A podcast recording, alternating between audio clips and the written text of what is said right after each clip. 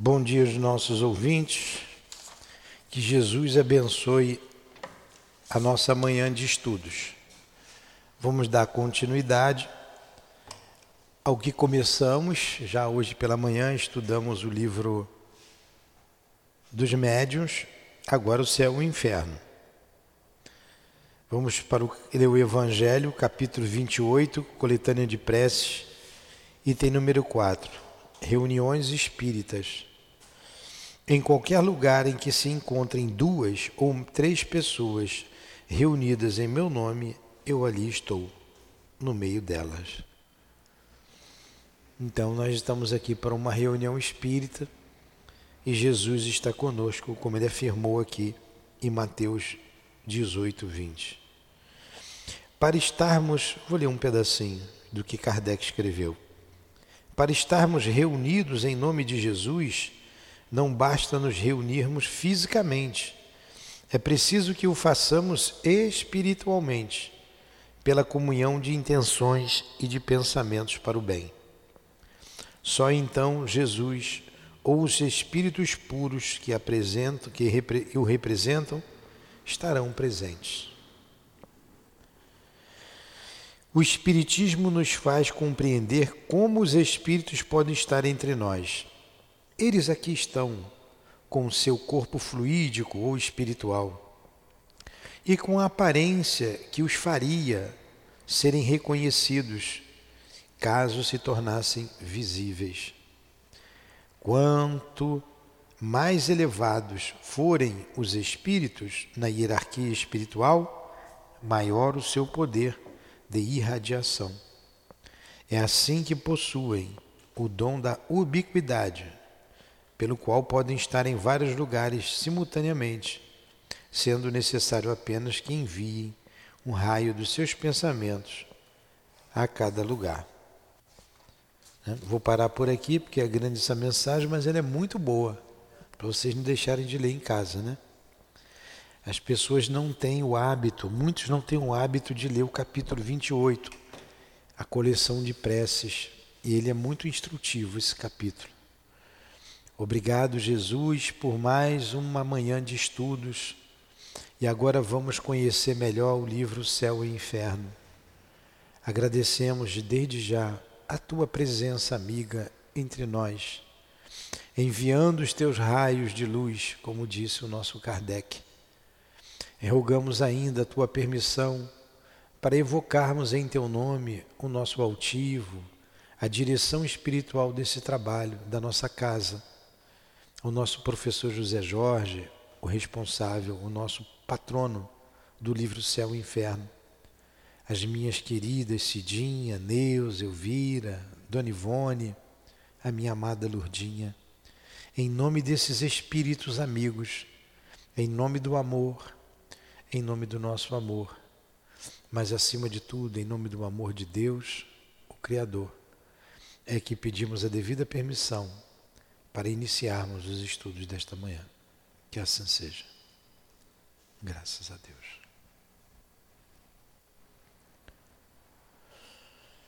Então, vamos prosseguir.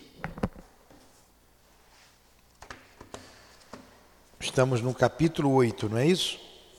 As penas futuras segundo o Espiritismo. A carne é fraca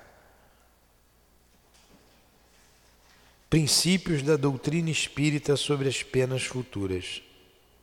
Código Penal da vida futura. A carne é fraca. Eu aprendi que, antes da gente ler aqui, muita gente diz quando erra né, que a carne é fraca, não é? A carne é fraca porque o espírito é sem vergonha, né? É por isso. Entendeu? É, a carne é fraca porque o espírito é sem vergonha. Então vamos lá. Você não pode dizer que a carne é fraca, você vai botar a culpa na carne? Não. É a mesma coisa eu botar a culpa no meu sapato porque eu chutei a pedra. Pô, você estragou, você estragou o que eu uso, sapato. Não foi o sapato que chutou a pedra, né?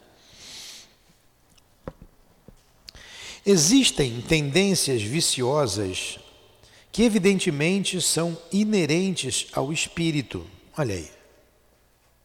Existem tendências viciosas que, evidentemente, são inerentes ao espírito, porque estão ligadas mais ao moral do que ao físico. Outras parecem antes consequências do organismo, e por esse motivo acreditamos que somos menos responsáveis por elas. Tais são as predisposições à cólera, à indolência, a sensualidade, etc, etc, etc. Então, se você é preguiçoso, você é um espírito preguiçoso. Né? Se você é indolente, é um espírito. Né? Vem a preguiça da indolência. Você é um espírito colérico, raivoso. Não, você é sempre colérico, está sempre raivoso, nervoso, brigando. Desculpa, teu espírito, você espírito é assim, não é o corpo. A sensualidade, ah, mas eu não resisto. Você, espírito, é assim, não é o corpo. Está perfeitamente reconhecido hoje em dia pelos filósofos espiritualistas que os órgãos cerebrais correspondentes às diversas aptidões devem seu desenvolvimento à atividade do espírito que esse desenvolvimento é, portanto, um efeito e não uma causa. Um homem não é músico porque tem vocação pela música. Ele tem vocação pela música porque seu espírito é músico. É diferente. Está entendendo, Luciana? Tá mesmo? Não senti firmeza nesse teu tom, não. Você estava com a cabeça onde, Luciana? Está viajando. O tô dela é O que, que ele está dizendo aqui? O que nós dissemos na primeira frase. A carne é fraca porque o espírito é sem vergonha. O espírito usa o corpo. Aí eu disse: eu não posso culpar o meu sapato porque ele tropeçou, porque ele chutou uma pedra. Fui eu que não prestei atenção. Então, mesmo princípio. Eu não posso culpar o corpo, a carne, sou eu o espírito que quero, tanto pelas virtudes. Quando eu faço uma coisa boa, eu não digo assim, ah, meu corpo fez uma coisa boa. Eu não digo. Agora, por que quando eu fizer uma coisa que não deve, eu vou dizer, botar culpa no corpo? Ah, que meu corpo é assim mesmo. É, é, para justificar as nossas falhas morais. Basicamente é isso, tá? Então agora você entendeu. Então vamos lá. Se a atividade do espírito reage sobre o cérebro, ele deve reagir igualmente sobre as outras partes do, do organismo. O espírito, então, é o artífice do seu próprio corpo, ao qual ele dá forma, por assim dizer, a fim de apropriá-lo às suas necessidades e à manifestação de suas tendências. Isso feito, a perfeição do corpo nas raças adiantadas não seria o produto de criações distintas, mas o resultado do trabalho do espírito que aperfeiçoa seu equipamento à medida que suas faculdades aumentam. Então, nos mundos mais adiantados, por que, que os espíritos são mais aperfeiçoados? Porque eles têm outras faculdades superiores à nossa nós aprendemos que quando reencarnamos, o perispírito do espírito que vai ser a forma do corpo físico. Não é o corpo que formou o meu perispírito, foi o meu perispírito que formou esse corpo. Aí, pega um exemplo bem à esquerda, à minha esquerda, tá? o, o, espírito que se suicidou e vai voltar sem a mão, o Mário Sobral, que a gente já exemplificou aqui. A mente dele estava trabalhando, ele não tem o braço, ele nasce sem um braço. Pegar um exemplo bem à direita, dois extremos. É, Jesus, Jesus devia ser belíssimo, né? Jesus devia ser, os olhos de Jesus, imagine o olhar de Jesus, né? É, era o que havia de mais belo aqui na terra pela pureza do seu espírito. Então ele formou um corpo bonito, um corpo perfeito, saudável, com muita saúde. Então a gente imagina o olhar de Jesus, né? Porque como é, há um ditado popular que a, os olhos retratam a alma, não é? Os olhos são as janelas da alma. E é uma verdade. O seu olhar traduz quem é você. E você quer conhecer as pessoas, olha dentro dos olhos, você vai ver. Você vai sentir firmeza ou não no olhar do outro. Né? Então vamos lá. Eu não gosto de ficar olhando muito nos olhos dos outros para não me decepcionar. Então, olho rápido.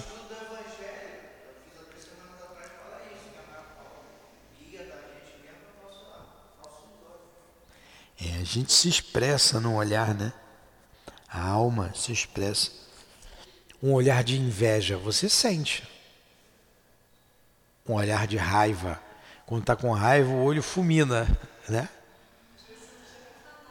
Você não precisa nem falar. Às vezes você vê o comentário, a pessoa saiu, eu falei, mas o olhar dela era de ódio, ela ficou com ódio, ela não pôde falar nada, né? Já ouviram essa expressão também. Quer dizer, a pessoa se expressou com um olhar. É aquele olhar também, eu te pego lá na esquina, vou te pegar na curva. A pessoa não precisa falar nada, você olha, você vê que ela está pensando isso. É ou não é? Aí você diz, então tem que ter cuidado. Vamos lá. Por uma consequência natural desse princípio, as disposições morais do espírito devem modificar as qualidades do sangue. A gente até fala, Sangue bom, sangue ruim. Né? Não é CB não, tá? Flamenguista. Não é tem nada de CB. Sangue é com S, tá? então, a gente tem até esses ditados, né? O, o fulano é sangue bom, fulano é sangue ruim, não é? Porque você acaba colocando até no seu sangue isso, que ele está dizendo. Por uma consequência natural desse princípio, as disposições morais do espírito devem modificar as qualidades do sangue, dar-lhe mais ou menos atividade, provocar uma secreção mais ou menos abundante de bilis ou outros fluidos. Quando você está raivoso, você provoca bilis, né? A bilis é no fígado. A bilis é produzida no fígado. Então, um camarada que é muito colérico, ele tem problema no fígado. Produz uma, mais bilis, não é? É assim, por exemplo, que o guloso sente a boca encher-se de saliva ao ver uma iguaria apetitosa. É, não, eu não sou olho grande não, sou olhudo para comer não. Eu gosto de doce, mas eu não sou olhudo não, eu espero a minha vez. Mas eu gosto de doce. Poxa, ela está fazendo comida ali, está fazendo uma aquela calda de chocolate para botar no bolo. Pô, na minha frente. Que eu vou fazer o quê? Eu vou comer a comida ou vou comer o chocolate? É, é, assim que, por exemplo, que o guloso sente a boca encher-se de saliva ao ver uma iguaria apetitosa. Não é a comida que pode superexcitar o órgão do paladar, pois que não existe contato. É pois o espírito cuja sensibilidade é despertada que age pelo pensamento sobre o órgão, enquanto que, sobre um outro espírito, a visão dessa iguaria não produziria nenhum efeito. É ainda pela mesma razão que uma pessoa sensível facilmente verte lágrimas. Não é a abundância das lágrimas que dá sensibilidade ao espírito. É a sensibilidade do espírito que provoca a secreção abundante das lágrimas, sob o domínio Sob o domínio da sensibilidade, o organismo está apropriado a essa disposição normal do espírito, como estava apropriado à do espírito guloso. Entendeu? Ó, eu vou lá no, eu vou num restaurante, aí tem uma parte lá de sushi, né? Peixe cru, aquelas coisas lá, música, comida japonesa. Aquilo não me diz nada. Não gosto, eu olho aquilo ali, não... se fritar eu como. Se pegar aquele filezinho que está lá fritinho, deve ser gostoso. Mas não me apetece. Não, não... Ah. Aquele estava bom, né? Mas, como ela está dizendo ali, um camarão. A gente comeu um, um macarrão com camarão. Nunca, nunca tinha visto essa comida, né? Macarrão com molho de camarão. Não, mas acho que tinha mais camarão do que. Então, aquilo me apetece. Mas o, o sushi não me apetece. Então, se eu fico com a boca cheia d'água por causa do camarão, lá na hora da, da fome, e o, o outro prato não me apetece, não é a minha boca. Como ele está dizendo, minha boca não está ali, não provou. É o eu espírito. Eu, como espírito, que estou ligado à comida. Não é o órgão. O espírito aciona o órgão. Se fosse assim, eu ficava com boca, a boca cheia d'água para tudo. Enquanto para o outro, a comida crua o apetece, né? desperta nele a vontade de comer. É isso que ele está dizendo. É do espírito. Tanto que você desencarna, se você é guloso, você continua guloso.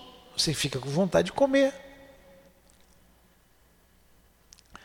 Se você, tanto que a gente vê espíritos envolvidos na sensualidade, quem é de quem é a sensualidade? Não é do órgão genital, é do espírito. Porque ele com um corpo ou sem um corpo, ele vai continuar a mesma coisa.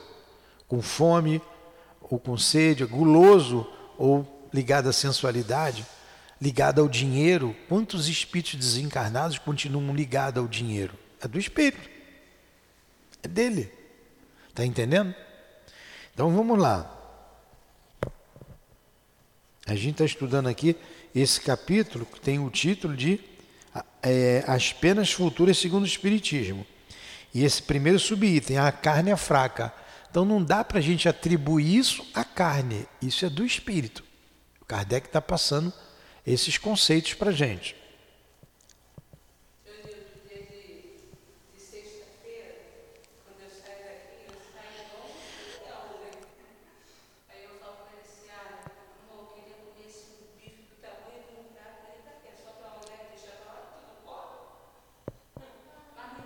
É, mas dá fome porque tem um desgaste fluídico do trabalho. Então você é natural. É natural você sair do trabalho com fome. O guloso não pode ver nada, que ele quer comer. O guloso fica. Não, você está com fome, você não comeu, se desgastou muito, é natural ter a fome. Isso é natural. Está falando da gula. A gula é diferente.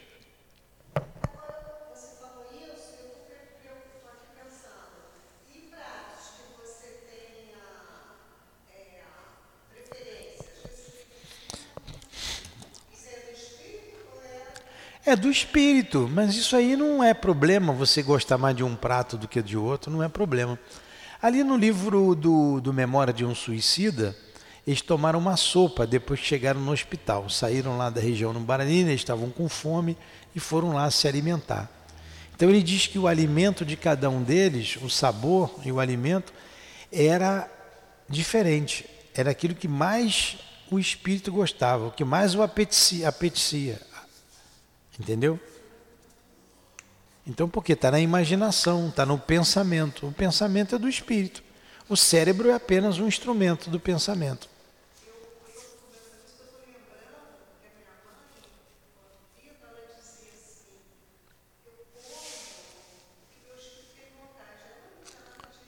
Mas é isso mesmo.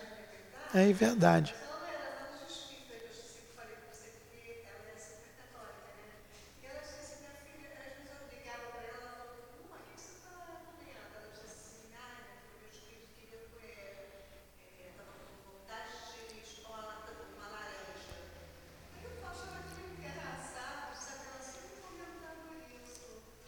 Pois é. é. A dona Ivone conta lá a experiência do desencarne do pai dela, que ele vai falando o que aconteceu, naquele livro Devassando o Invisível.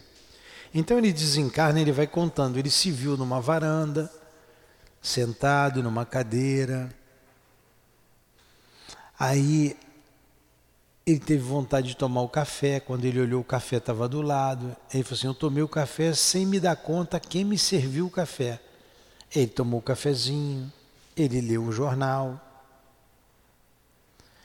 Ele se levantou depois, viu? Aí vai contando a história dele. Ora, se ele tinha um hábito todo dia de levantar de manhã, tomar o cafezinho e ler o jornal, quem é que tinha esse hábito? O espírito. Você, como espírito, o corpo é instrumento. Então, lá, como ele foi bem acolhido, depois ele vê que ele está na casa da mãe dele. A mãe dele o recebe, mas ele, num primeiro momento, tem tudo o que ele tinha quando estava na terra, para não chocar tanto. Quis o café, apareceu o cafezinho. Leu o jornal, leu o jornal, leu a notícia, e por aí foi. Entendeu? É do espírito. Então, se você tem um hábito todo dia de tomar um café, você morreu, você, como espírito, vai ter vontade de tomar o um café. Hum, está na hora de tomar um café. E esse desprendimento do corpo físico, da vida física, para a vida espiritual, demora. Isso não é de uma hora para outra. Você tem que lutar contra os seus desejos. Você tem os desejos, é natural. Na vida espiritual. Uma vez, o altivo falou assim para a gente. É, ele viu a Dona Glória. A Dona Glória foi a que inaugurou lá o culto do lar, começou no culto, o Centro Espírita Leão Denis começou no culto do lar na casa dessa senhora, a Dona Glória. A Dona Glória é a irmã da Cidinha, que é essa que está conosco aqui, que trabalhou muitos anos lá no Leão Denis. Então eu não a conheci. Segundo o altivo, Agora a gente abre aspas para o altivo, né? Você o mais fidedigno possível. Ele disse que ela era daquelas moças que cozinhava muito bem, sabe aquelas senhoras que sabem cozinhar, gostava de comer. Quem não gosta de comer, né? Comida boa é. Gostava muito de comer e cozinhava muito bem. E ela disse para ele, ela falou assim, como é que você está? Como é que a senhora está, dona Agora? Tudo bem? Ela, estou tá, muito bem aqui, está muito bem lá no mundo espiritual. O que me prende ainda, a maior luta que eu tenho aqui é contra a comida.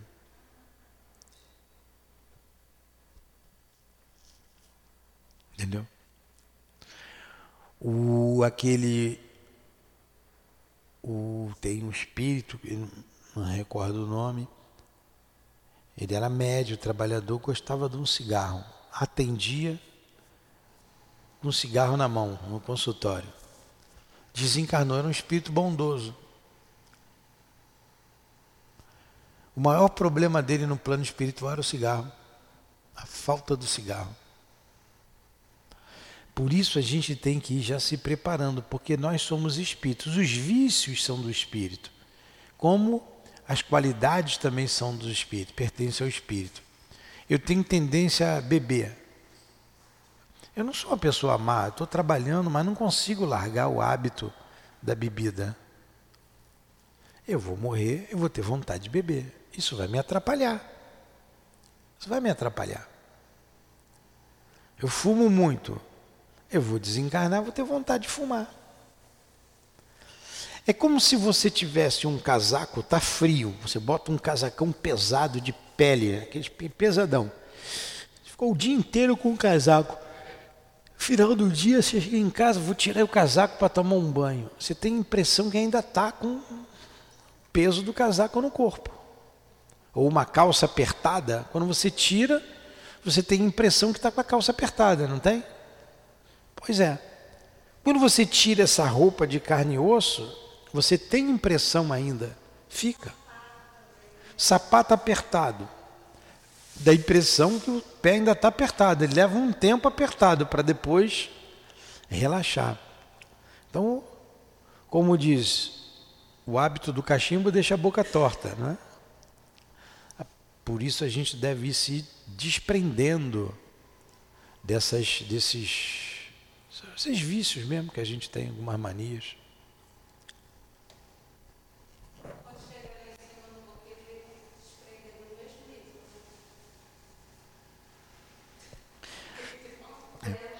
Então vamos lá. Segundo essa ordem de ideias, compreende-se que um espírito irritável deve conduzir ao temperamento bilioso.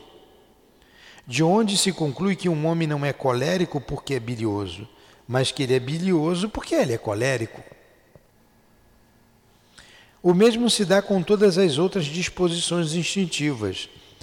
Um espírito frouxo e preguiçoso deixará seu organismo em um estado de fraqueza em relação ao seu caráter, enquanto que, se for ativo e enérgico, dará seu sangue aos seus nervos qualidades inteiramente diferentes.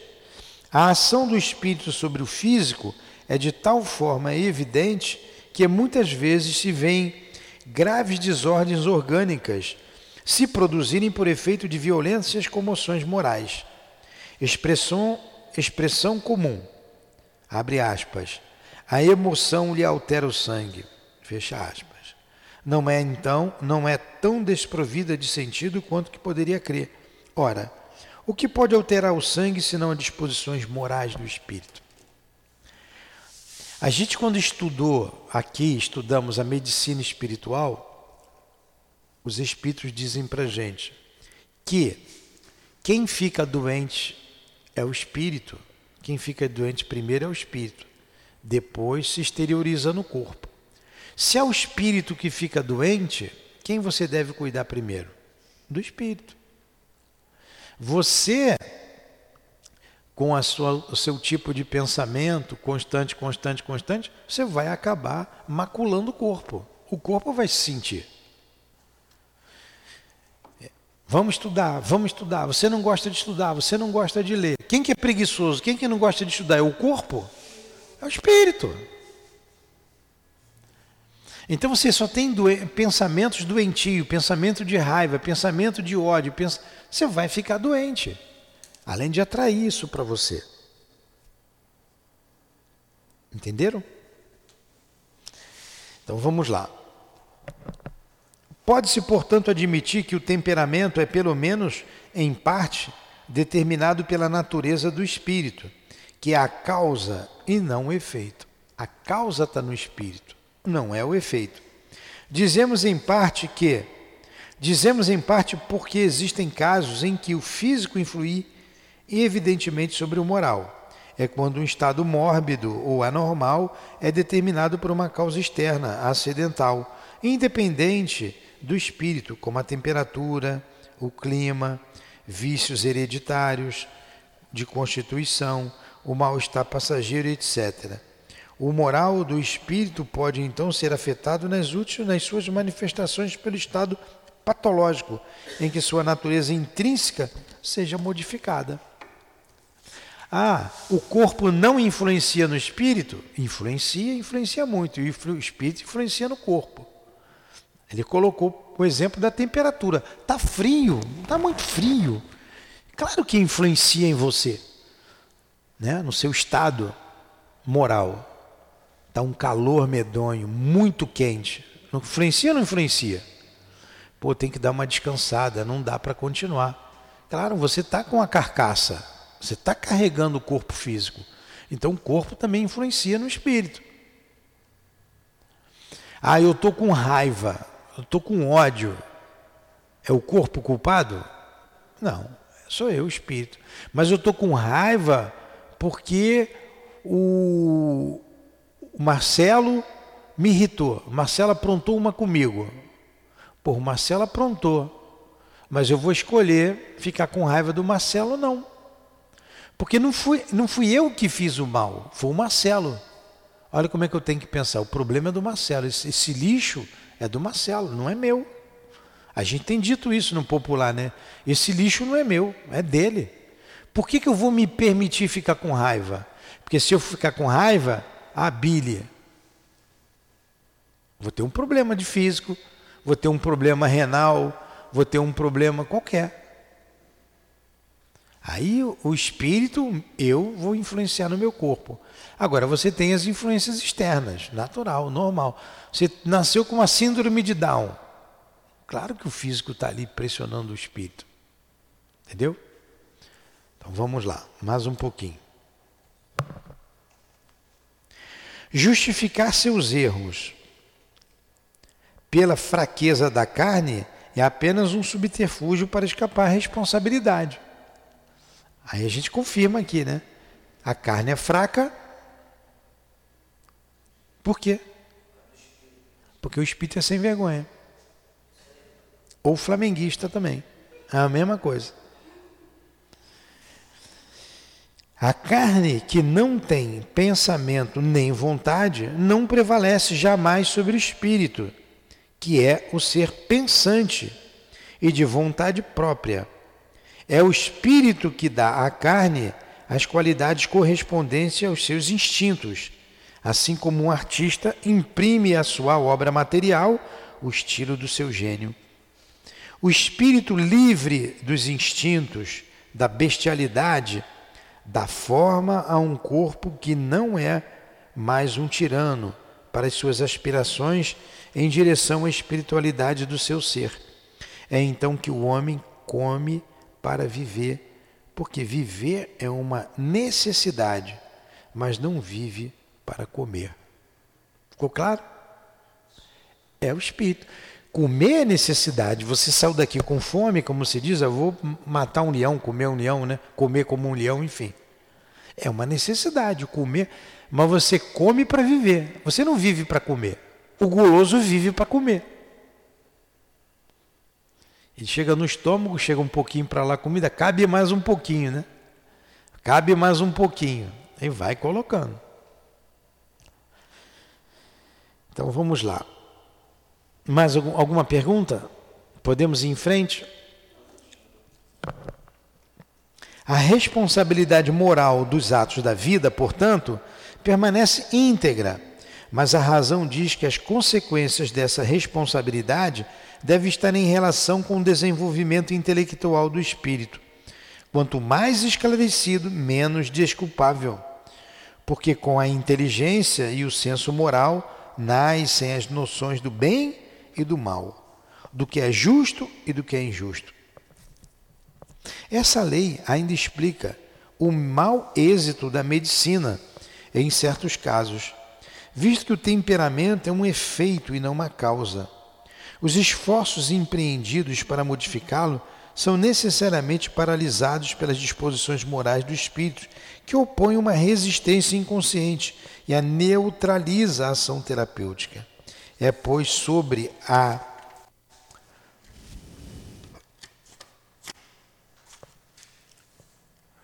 primeira causa que é preciso agir. Se for possível, dai coragem ao covarde e vereis os efeitos fisiológicos do medo cessarem.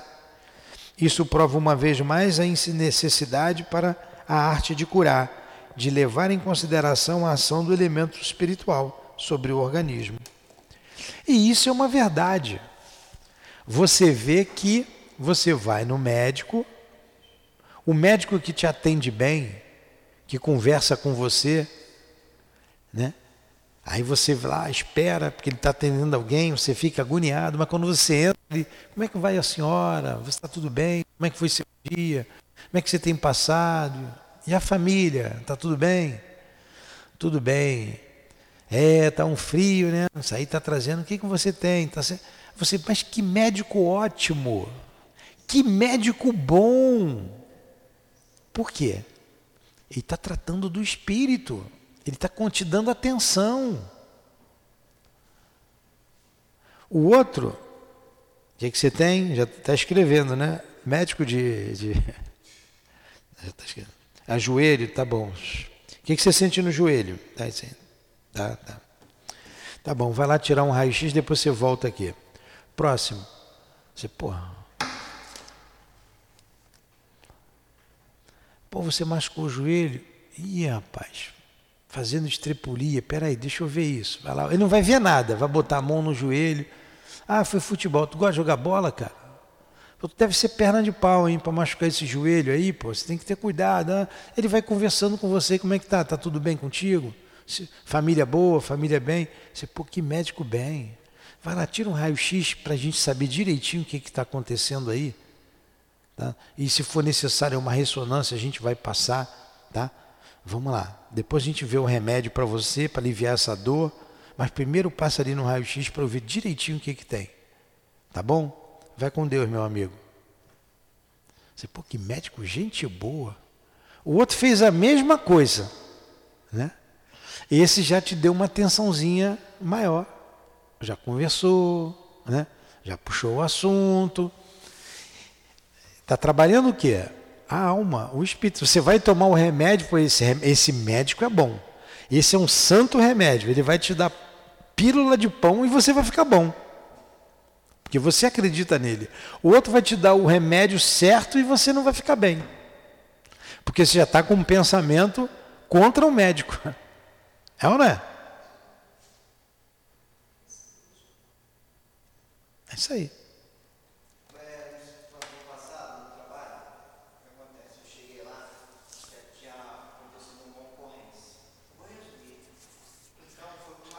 Fala no, no microfone. No plantão passado, onde eu trabalho, tinha acontecido uma ocorrência com a senhorinha. Ela tinha caído, eu já tinha, um colega já tinha atendido. Aí eu cheguei, a gente foi lá, aferi a pressão dela de novo, nesse mesmo tratamento, falando, perguntando. Assim que saiu, eu falei o colega, cara, tem que liberar, teria que liberar ela. Porque eu já tinha percebido devido à experiência que eu tenho, que mesmo ela falando que tá legal, ela bateu a cabeça, bateu o braço, entendeu? Acabou que ela ficou no, no expediente. Chegando ontem no trabalho, já fiquei sabendo que ela já ficou de licença. Mas eu já tinha percebido que ela não estava legal, entendeu? Mas saiu da minha ossada, entendeu? Mas é a percepção que eu, que eu tive do ocorrido. Entendeu? E acho que foi a, a intuição referente a isso. Entendeu? Eu falei, tinha que ter liberado ela, não liberaram. Entendeu? Aí ficou, tá afastada. Aí foi a tua percepção. Mas é o que ele está dizendo que o espírito influencia no corpo. O espírito influencia no corpo. Claro que o corpo também influencia nessas circunstâncias que a gente colocou aqui. 2. Estando o destino dos homens nas mãos de Deus, ninguém neste mundo pode decretar ou regular o código penal divino. Toda teoria humana não é mais que uma hipótese, que tem apenas o valor de uma opinião pessoal. E por isso mesmo pode ser mais ou menos engenhosa, racional, bizarra ou ridícula. Só a confirmação pelos fatos pode dar-lhe a autoridade de fazê-la passar ao estado de lei. 3. Na ausência de fatos próprios para fixar suas ideias sobre a vida futura, os homens deram curso à sua imaginação e criaram essa diversidade de sistemas que se dividiram e se dividem ainda entre as crenças. Se alguns homens mais cultos têm, em diversas épocas, entrevisto uma pequena parte da verdade, o povo ignorante ficou sob domínio dos preconceitos que a maior parte das vezes lhes eram impostos. A doutrina das penas eternas está entre este número, entre esse número. Essa doutrina está fora de uso hoje. Ela é recusada pela razão. O que colocar em seu lugar? Um sistema substituído por um outro sistema, embora mais racional, para ele sempre haverá apenas a probabilidade, mas não a certeza. É por isso que o homem, tendo alcançado esse período intelectual que lhe permite refletir e comparar, e não encontrando nada que satisfaça completamente sua razão e responda às suas inspirações, vacila indeciso.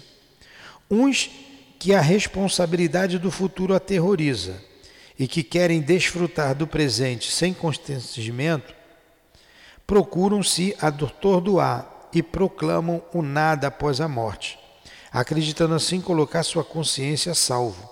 Outros estão na perplexidade da dúvida, e o maior número crê em alguma coisa, mas não sabe positivamente o que acredita. 4. Um dos resultados do desenvolvimento das ideias e dos conhecimentos adquiridos é o positivismo. O homem deseja crer, mas quer saber por que crê. Ele não se contenta mais com palavras, sua razão determinada quer qualquer coisa mais substancial que teorias. Em uma palavra, ele precisa de fatos. Deus, portanto, considerando que a humanidade saiu da infância e que o homem está amadurecido, atualmente para compreender verdades de uma ordem mais elevada, permite que a vida espiritual lhe seja revelada por fatos que colocam um fim às suas incertezas delas fazendo criar a pirâmide das hipóteses, é a realidade após a ilusão. Então, o que, que a gente viu nesses três itens aqui? Ele começou dizendo que o que, o que a gente sente, como a gula, ele colocou a gula, a sensualidade, dentre outras coisas, é do espírito, não é do corpo. Se é do espírito, a nossa vida futura será aquilo que o espírito fez da vida dele, aquilo que ele sente. Ele vai chegar num plano espiritual com os mesmos desejos. Ele tem que lutar contra os desejos dele. Ele precisa lutar contra os desejos dele. Tá? Depois de ver essa primeira parte aqui, que é sobre é, a carne é fraca, e o que ele tem, o que, que, que, que a gente concluiu? Que não é a carne, é o espírito. O espírito que quer. Ele transmite ao perispírito, o perispírito ao corpo. Não é a carne, é o espírito. É, depois que você vai desencarnar, você vai continuar com os mesmos vícios, as mesmas virtudes. Tá bom? Alguma pergunta? Vamos parar? Deu uma horinha, deu 50 minutos. É. A gente continua semana que vem. Princípio da doutrina espírita. Ó, princípios da doutrina espírita sobre as penas futuras. Continua aqui semana que vem. Sem pressa, né? Pois é. Nenhuma pergunta? No question. Aí com esse raciocínio, a gente vai colocando cada vez mais distante essa questão do inferno, né? Essa questão do inferno. Nós somos o que somos, o que pensamos, o que sentimos. Obrigado, meu Deus, obrigado, Jesus, pela casa espírita, pela doutrina espírita, obrigado aos amigos espirituais, Allan Kardec, sempre pelo seu raciocínio lógico, conciso com relação à vida, à razão da vida, ensinando-nos os princípios, o presente o futuro, o que será de nós, como a justiça de Deus nos tratará após a morte. Agradecemos em saber que somos livres para escolher o caminho aqui e, em consequência, para a vida futura. Obrigado por tudo a todos vocês. Despeça-nos em paz, Senhor. Em teu nome, Jesus. Em nome de Deus, nosso Pai, acima de tudo. Em nome do altivo da direção espiritual da nossa casa. Em nome do amor, do nosso amor. Encerramos os estudos da manhã de hoje. Que assim seja. Graças